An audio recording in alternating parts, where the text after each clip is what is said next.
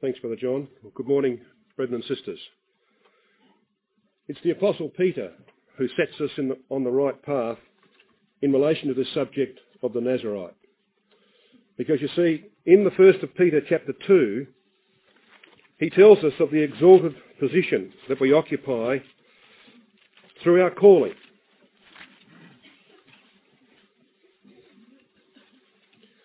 In 1 Peter chapter 2 and verse 9, words with which we are familiar, the apostle says, But ye are a chosen generation, a royal priesthood, and holy nation, a peculiar people, that ye should show forth the praises of him who hath called you out of darkness into his marvellous light. He makes mention of the fact, brethren and sisters, that we are a royal priesthood. Israel, of course, were declared as a kingdom of priests at Sinai. And Peter picks up the words of Exodus 19, verses 5 and 6, and he weaves them through his words here in this epistle. And he makes it quite plain, brethren and sisters, as to what our role is today. We are in preparation to be the priests and indeed the kings of the future age. And so here we are in that time of preparation. And the present is our training ground.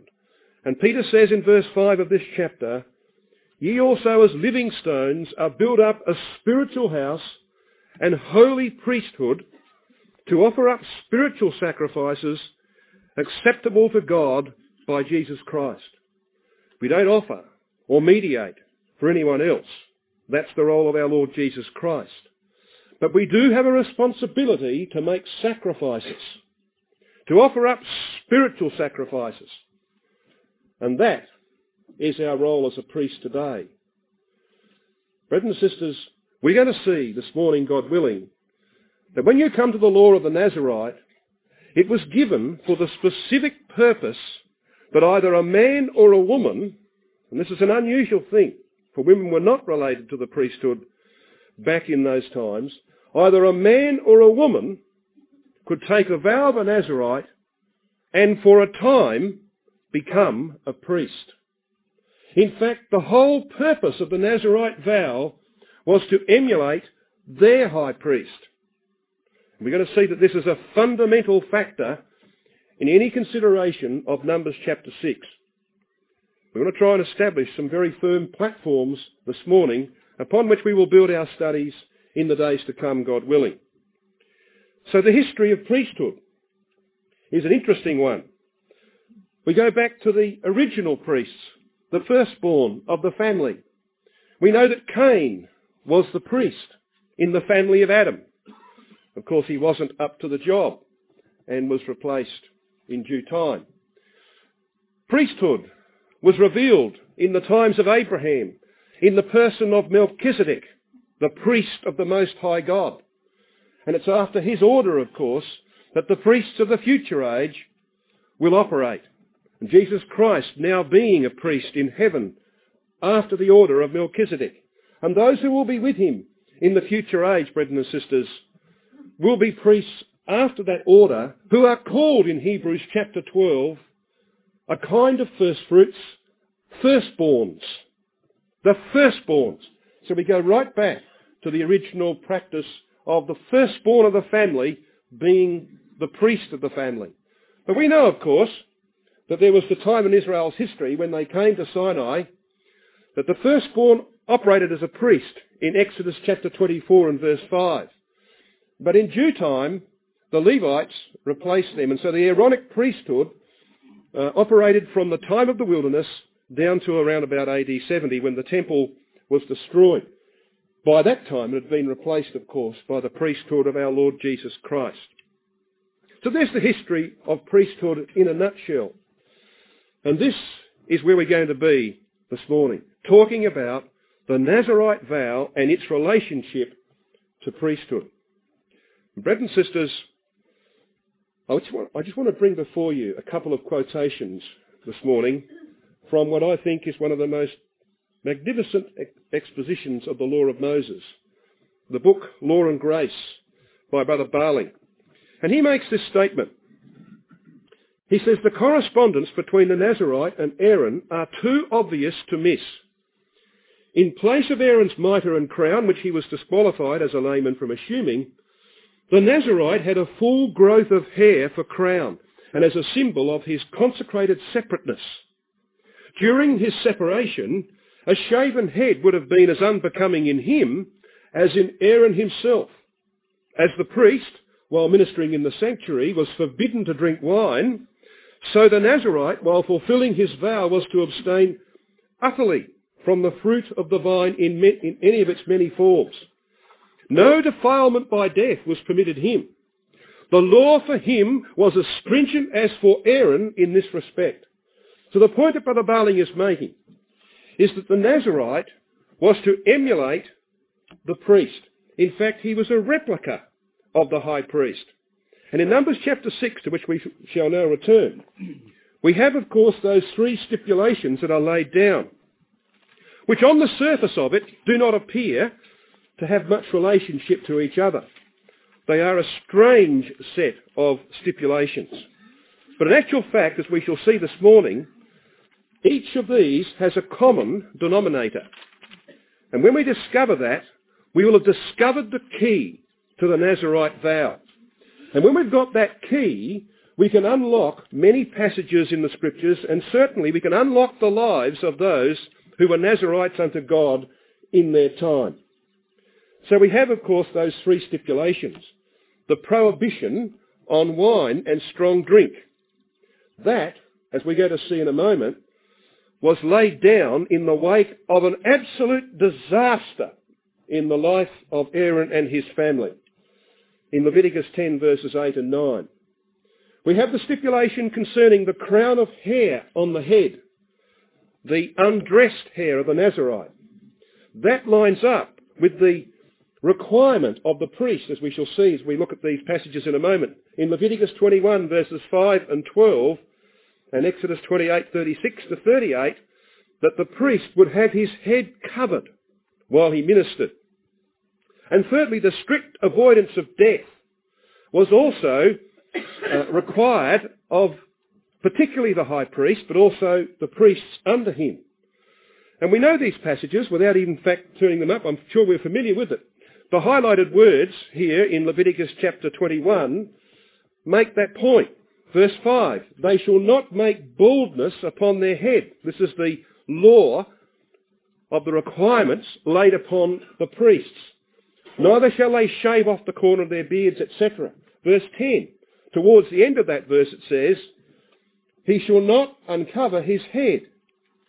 In verse 11 we read, neither shall he, the priest, go in into any dead body, lest he defile himself.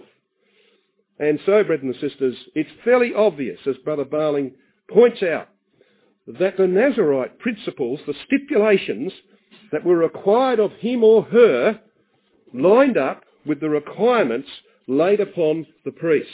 Now I want you to come with me to Leviticus chapter 10.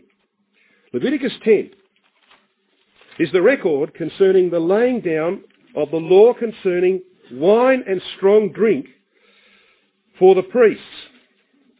And I think we are familiar with this context. This is the first day of the operation of the law of Moses under the ministration of the Aaronic priesthood. In a moment we're going to talk about the seven days of consecration which had preceded it. But here in Leviticus 10, after fire falls from heaven in the last verse of chapter 9, and we see fire came out from before Yahweh and consumed upon the altar the burnt offering and the fat, which when all the people saw, they shouted and fell on their faces. The next thing we read is that Nadab and Abihu, the two oldest sons of Aaron, took either of them his censer with strange fire, that is, fire not taken from the altar of burnt offering, and they came in before Yahweh. And there went out fire, verse 2, from him and devoured them, and they died in the presence not only of God, who had destroyed them, but in the presence of all the people who gathered around, in the presence of Aaron, the high priest. And we need to try and enter into this record because it's an important element of what we're going to say about that stipulation required of the Nazarite, like that of the priest, that he should not go near a dead body. He should not attend funerals. Very important to understand what that means in relation to the Nazarite vow. So the record goes on in verse 3 of Leviticus 10. Then Moses said to Aaron, This is that that Yahweh spake, saying, and I'll give you Rotherham's translation, In them that draw near to me must I be hallowed, and before the faces of all the people must I get myself honour. In other words, the priests were representative men. They represented God to the people and the people to God. They had therefore to be sanctified, and they had to sanctify Yahweh in the eyes of the people, and for them to bring in strange fire was disastrous, as it proved to be. They were struck down. Can you imagine what that scene was like, brothers and sisters? Two fried bodies, sizzling, smoke rising out of them, prone on the ground, their priestly garments burnt, and Aaron the high priest standing there, looking at his two eldest boys, dead. Can you imagine that scene? How would you feel if you were Aaron? Would not your bowels yearn for your boys? Would you not have within the desperate feelings of a father who has lost his sons? Of course you would. Was Aaron some kind of automaton that God should now say to him through Moses, don't you dare show any sign of remorse or sorrow. Don't you dare rend your clothes or take off your mitre. You stand there, Aaron, and show no emotion. That's what God requires of him. We read in verse 4 that Moses called Mishael and Elzaphan and said unto them, Come near, carry your brethren from before the sanctuary. So they came in and they picked them up. You can imagine this scene. And marched them out. And Moses said to Aaron in verse 6, and to Eleazar and Ithamar, his surviving sons, Uncover not your heads, neither rend your clothes, lest ye die. And lest wrath come upon all the people. But let your brethren, the whole house of Israel, bewail the burning. Why would God require that of Aaron and his two surviving sons? It doesn't sound reasonable, does it? It's very reasonable. When you recognise that Aaron was God's representative to the people he had to take God's position in this matter. He had to rise above the natural feelings of his body, the yearnings for his own children. He had to stand back from that and not attend their funeral. You see where that law, that requirement that they should not go into a dead body comes from. But then we come down to verse 8 that Yahweh spake unto Aaron, saying, this is directly to him, not through Moses, do not drink wine nor strong drink, thou nor thy sons with thee, when ye go in to the tabernacle of the congregation, lest ye die. It shall be a statute forever throughout your generations, that ye may put difference between holy and unholy, and between unclean and clean. Now the record doesn't say specifically that the problem of Nadab and Abihu was strong drink. It doesn't say that they were drunk. But it's very difficult, isn't it? It'd be very difficult not to make that connection. That the problem with these two boys, if I can call them that, Aaron's boys, his oldest sons, was that they had been on the drink. He wants people who live by love and not by law. So the Nazarite, in a way, was superior to the priesthood of Aaron.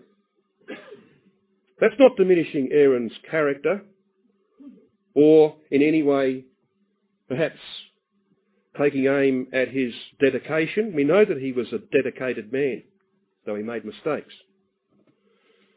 But the Nazarite was superior because Aaron had to do what he was doing. There was no choice for him. It was a requirement that he do these things. But a man or a woman who took the Nazarite vow did so because they wanted to do it. They offered themselves willingly and freely out of love and a desire to emulate their high priest. They wanted to be like the high priest. Can you see the point of that for ourselves, brethren and sisters? There is a huge difference between living by law and living by love. And that's what this vow is about. Now the high priest was a microcosm of Israel. Let's come back to the record Leviticus chapter 8. Here is the consecration of Aaron and his sons. And we read in the early verses of chapter 8, verse 3 for instance, Gather thou all the congregation together unto the door of the tabernacle of the congregation. Why would that requirement be laid down on this day? Well, you see, all Israel had to be there because, brethren and sisters, what they were going to see, what they were going to see before them was typical of what God required of each of his people. The whole nation was to watch the unfolding of the consecration of Aaron and his sons over seven days. They looked at this representative man and they saw in him a representation of themselves. And it impressed upon every individual Israelite the fundamental character of their duty to their God. But you see, there were some amazing things happening all at the same time. There were in fact three concurrent events. On the first day of the first month of the second year, after they came out of Egypt, Moses set up the tabernacle and sanctified it as it's recorded for us in Exodus 40 verse 1 and verse 17. They'd taken six months to prepare the materials for the tabernacle. And in one day, in the morning, it suddenly appeared whew, before Israel. It was typical of the glorification of the saints, who in a moment, in the twinkling of an eye, shall be changed and will appear in glory in the presence of our Lord Jesus Christ. But on that first day of the first month of the second year, something else began. There was this first seven days in which Aaron and his sons were consecrated to the priesthood, as is recorded for us in chapter 8 of Leviticus. And this pointed forward, brethren and sisters, to the anointing of the millennial priesthood. For we shall be kings and priests and shall reign upon the earth. Something else was happening at the same time. The first 12 days of the second year, the princes of the tribes brought offerings for the tabernacle, one on each day for those first 12 days. And this was typical of the role of the saints as kings and rulers in the kingdom age. So there were many things happening at the same time. And the attention of Israel was drawn particularly to the consecration of Aaron and his sons, as is recorded for us in Leviticus chapter 8. Now I just want to step you very quickly down through this chapter. We don't have time to go into great details. We just want to pick up the essence of what was happening here. In verse 6 we read that Aaron and his sons were washed with water. And we know what that means the washing of water by the word. There had to be sinlessness, a washing away, as it were, of sin. In verse 12 we read, that Aaron's head and those of his sons were anointed with oil. Oil, the symbol of the Spirit, on the head, speaking of a spiritual mind. There was a need for the priesthood to have the mind of the Spirit. In verses 14 to 17, the sin offering is made, and it noted Israel's need for the forgiveness of sins. They were looking at Aaron and his sons, who represented them. And they saw the need, first and foremost, for the forgiveness of sins, man's greatest need, apart from his need for redemption of body. We come down to verses 18 to 21, and we see the burnt offering made. And we know that the burnt offering was made in a certain order. Head first, the fat, and then the innards and the legs.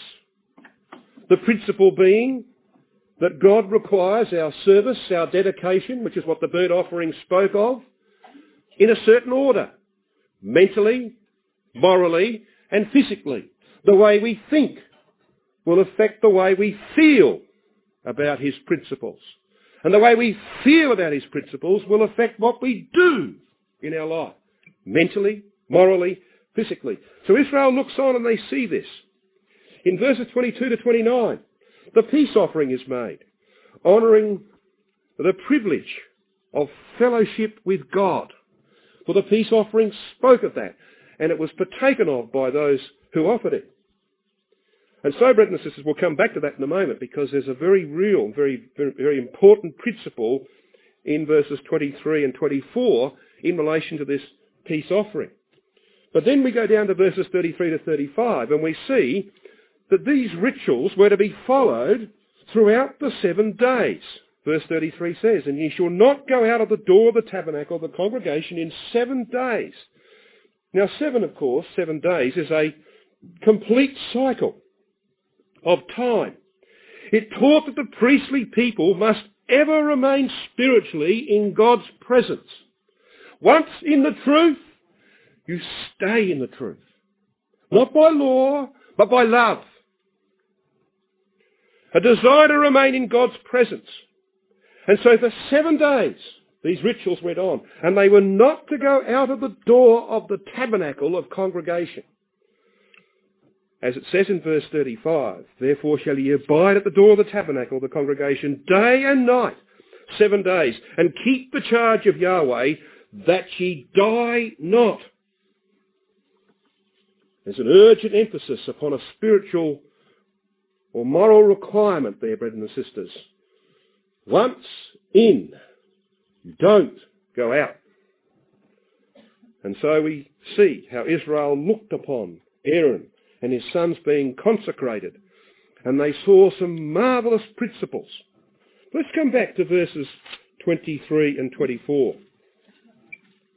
For Aaron and his sons were anointed with, the, with blood on the right ear, thumb and great toe, as you read in verse 23. So Moses took the ram of consecration and he slew it. He took the blood of it. He put it upon the tip of Aaron's right ear and upon the thumb of his right hand and upon the great toe of his right foot.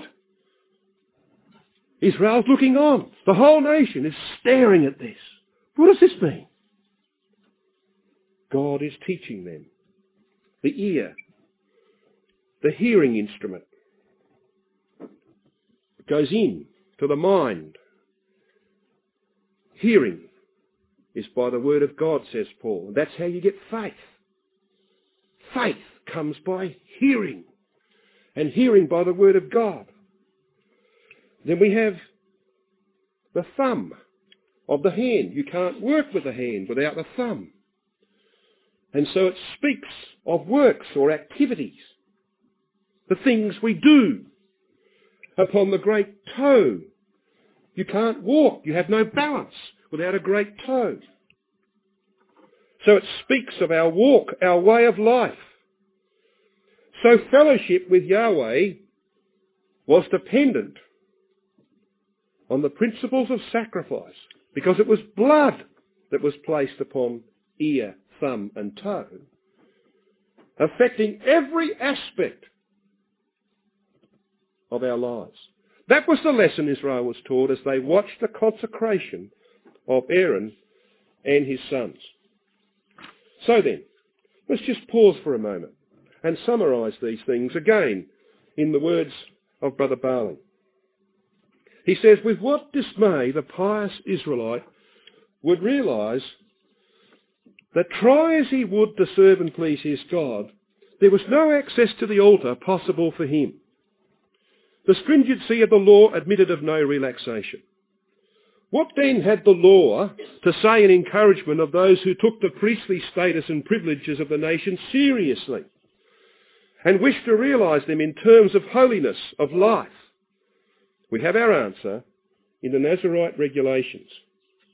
To appreciate these regulations, we need to recall certain matters affecting the Aaronic priesthood itself, or more exactly, affecting Aaron as its head and type. He was a full-time servant of his God, and as such separate from other men, being especially holy to him.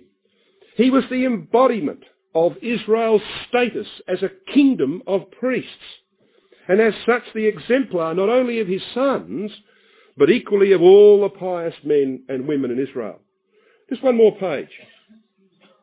How then could these men and women attain to his holiness and realise the ideal of self-consecration which he in his official role typified for them, seeing their lay status made any active assumption by them of priestly duties an impossibility. The law resolved their problem by arranging for the voluntary assumption by them of duties parallel with those of the high priest, duties differing from his only slightly in nature and not at all in essence. Beautiful words which summarise what we've endeavoured to establish in relation to the Nazarite vow and its connection with priesthood. That's what this vow was given for. And brethren and sisters, it has a clear relationship to ourselves, does it not? Now there are three words in Numbers chapter 6 to which we shall now return, which are rendered as Nazarite or separate or consecrated or some similar translation. Perhaps the most important of those is the word Nazar, which you can see there, 5144 in Strong's. That's the primary root. It's the root of the word Nazir, which is rendered Nazarite uh, in Numbers chapter 6 and elsewhere. And there's another word, the word Nezer, which also has as its root Nazar.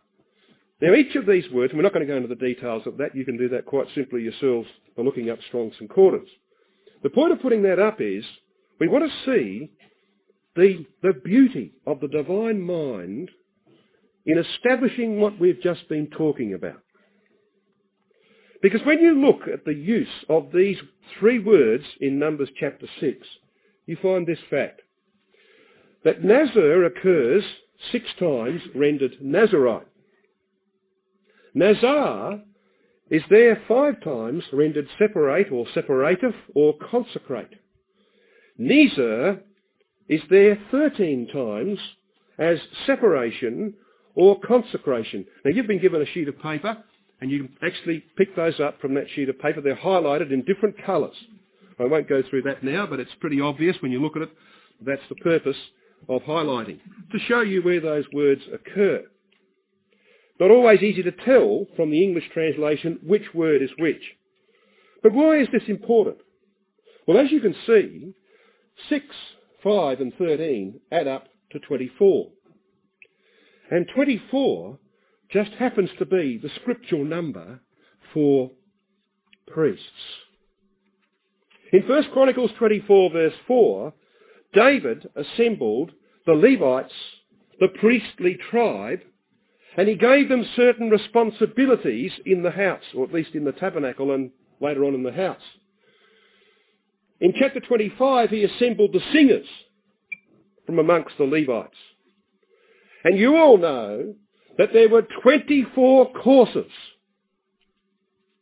That's why in Revelation chapter 4 and verse 4, we read of 24 elders who surround the throne. The 24 elders represent the saints in their priestly role, while the four living creatures represent the saints in their kingly or administrative roles in the kingdom of God. And in Revelation chapter 5, verses 8 to 10, we know those well-known words that thou hast made us unto our God kings and priests, and we shall reign upon the earth. So the kings are there in the living creatures, but the priests are there in the 24 elders. And that might be a small point, but it's, it's, it demonstrates beyond dispute to my mind that Numbers chapter 6, the law of the Nazarite, is about the assumption of duties parallel with those of the priests. And God has put it like that in number 6 that we might see that. So it's just a way of cementing the point that we've made. Now then, let's have a look at some of the keys to this chapter. In verse 2 of number 6 we read this.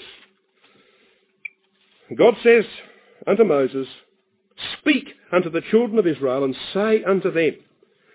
He doesn't say command the children of Israel. You ever look back at chapter 5 verse 2. There we read, in relation to the law of leprosy, command the children of Israel that they put out of the camp every leper. There was no option, no choice. Put them out. Leprosy represented the outbreak of sin and rebellion. Put them out. But when you come to the law of the Nazarite, it's not command the Israelites. It is speak unto the children of Israel. In other words, make an appeal. Make an appeal for volunteers. I don't want conscripts. I want people to take this vow, vow upon themselves out of a willing heart. He goes on to say in verse 2, when either man or woman shall separate themselves to, to vow a vow.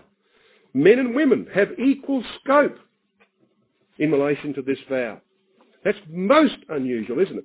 The Apostle Paul in 1 Corinthians 14 quotes the law. He quotes the law of oaths to demonstrate that women should keep silence in the ecclesia. That they should not usurp the responsibilities given to the brethren. So he uses the law to show that the woman should be subject to the man. But here, brethren and sisters, the woman has equal scope with the man. It matters not whether you're male or female. You could take a Nazarite vow. I find that very interesting indeed. It says in verse 2, when they shall separate themselves to vow a vow. Now that first occurrence of the word separate there is an entirely different word than the words nazar, nizar and so on. It is the word pala. So, we come down to this word pala. Excuse me. it means to separate, to distinguish, or to do something extraordinary. And this taking of a vow was something extraordinary because the individual who did it, male or female, was saying, I want to be like my high priest. I want to emulate my high priest. I want to follow in his steps, to be holy like him. I don't even need to spell that out, do I? I don't even need to take the next step. We can all see how that relates to ourselves. In verses 4 to 13, we read this phrase, all the days. It occurs seven times in that section, verses 4 uh, down to uh, verse 12. It occurs for an eighth time in verse 13. So what we have here, brethren and sisters, is this phrase used seven times, full cycle, and then for an eighth time in relation to the completion of the vow. And we'll talk more about that, God willing, tomorrow. So there is faithfulness to a covenant which leads to the eighth occurrence. Eight, the number of immortality, a new beginning. And we're going to see that the completion of the vow spoke in type of the assumption of immortality. That was the end to which this vow would lead and in the higher plane, the spiritual level. We also find, and you can see this from your sheet, I think it's in red, that the term head occurs eight times in the chapter. As we've said, eight is the number of a new beginning and immortality. So the key to immortality is the separation of the mind. And so we come, brothers and sisters, in the last 10 minutes of this study this morning to look at what I think is the key issue of Numbers chapter 6. We want to see that there is a common denominator between these three stipulations that are spelled out for us in verses 3 to 8 of number 6. Let's have a look at them. There's the strong drink, which we read of in verses 3 and 4. He shall separate himself from wine and strong drink, and from any product of the vine, verse 4, all the days of the vow of separation, whether it's for a week or a month or a year or years, whatever the period of the, of the vow was, he was to separate himself or herself from wine and strong drink. Why would that be the case? Well, you see, brothers and sisters, wine affects the brain. But it doesn't affect the brain immediately you drink it. It takes a while, a while for the wine to go down into the, through the gullet, into the stomach, and for the stomach to do its job of taking the alcohol into the bloodstream, and the blood is pumped into the brain, and you got it. Start to get all bleary and wobbly. And what is happening is that the body is impacting the mind. The body is feeding up the intoxicating influence which befuddles and clouds the mind. You see, the body is affecting the head. What I want you to see now is that these three stipulations in number six all have a common denominator. And the common denominator is the head. The second one, pretty obvious, isn't it? The undressed hair. It mimicked the high priest's turban. It may be that the Nazarite, who grew his or her hair long, would not leave it sort of hanging down shaggily. It's quite possible that the Nazarite who understood why the hair was kept uncut would follow the example of the priest. The priest had on his head a turban. So perhaps the hair was taken and put into a bun, like a turban shape. We don't know. We're not told that. But the perceptive Nazarite would have seen that what he or she was doing was emulating the high priest. So that their head stood out, just like his head stood out, with that plate, that golden plate with the words, Holiness to Yahweh, inscribed upon it. So the head is obviously prominent in that matter of the undressed hair. But what about the next one? Avoid death. Well, we talked about this in Leviticus 10, didn't we? How would you do that, brethren and sisters? How would you, like Aaron had to, stand there looking at your two oldest boys frizzled by fire? Smoke coming out of their bodies and clothing and stand there and look upon it as God looked upon it. How would you do that? You would have to separate your mind from the natural feelings of your body. Your bowels would yearn. These boys came out of your bowels. You couldn't help but feel strong feelings and passions.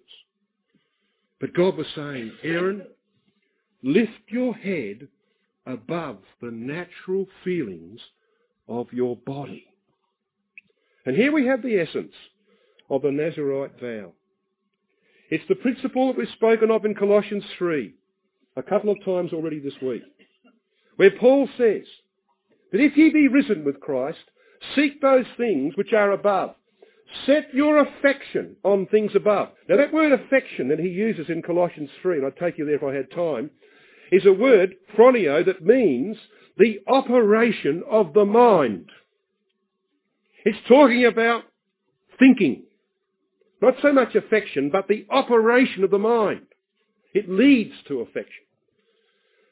Set the operation of your mind upon things above and not upon things on the earth. And mortify, deaden the deeds of the body.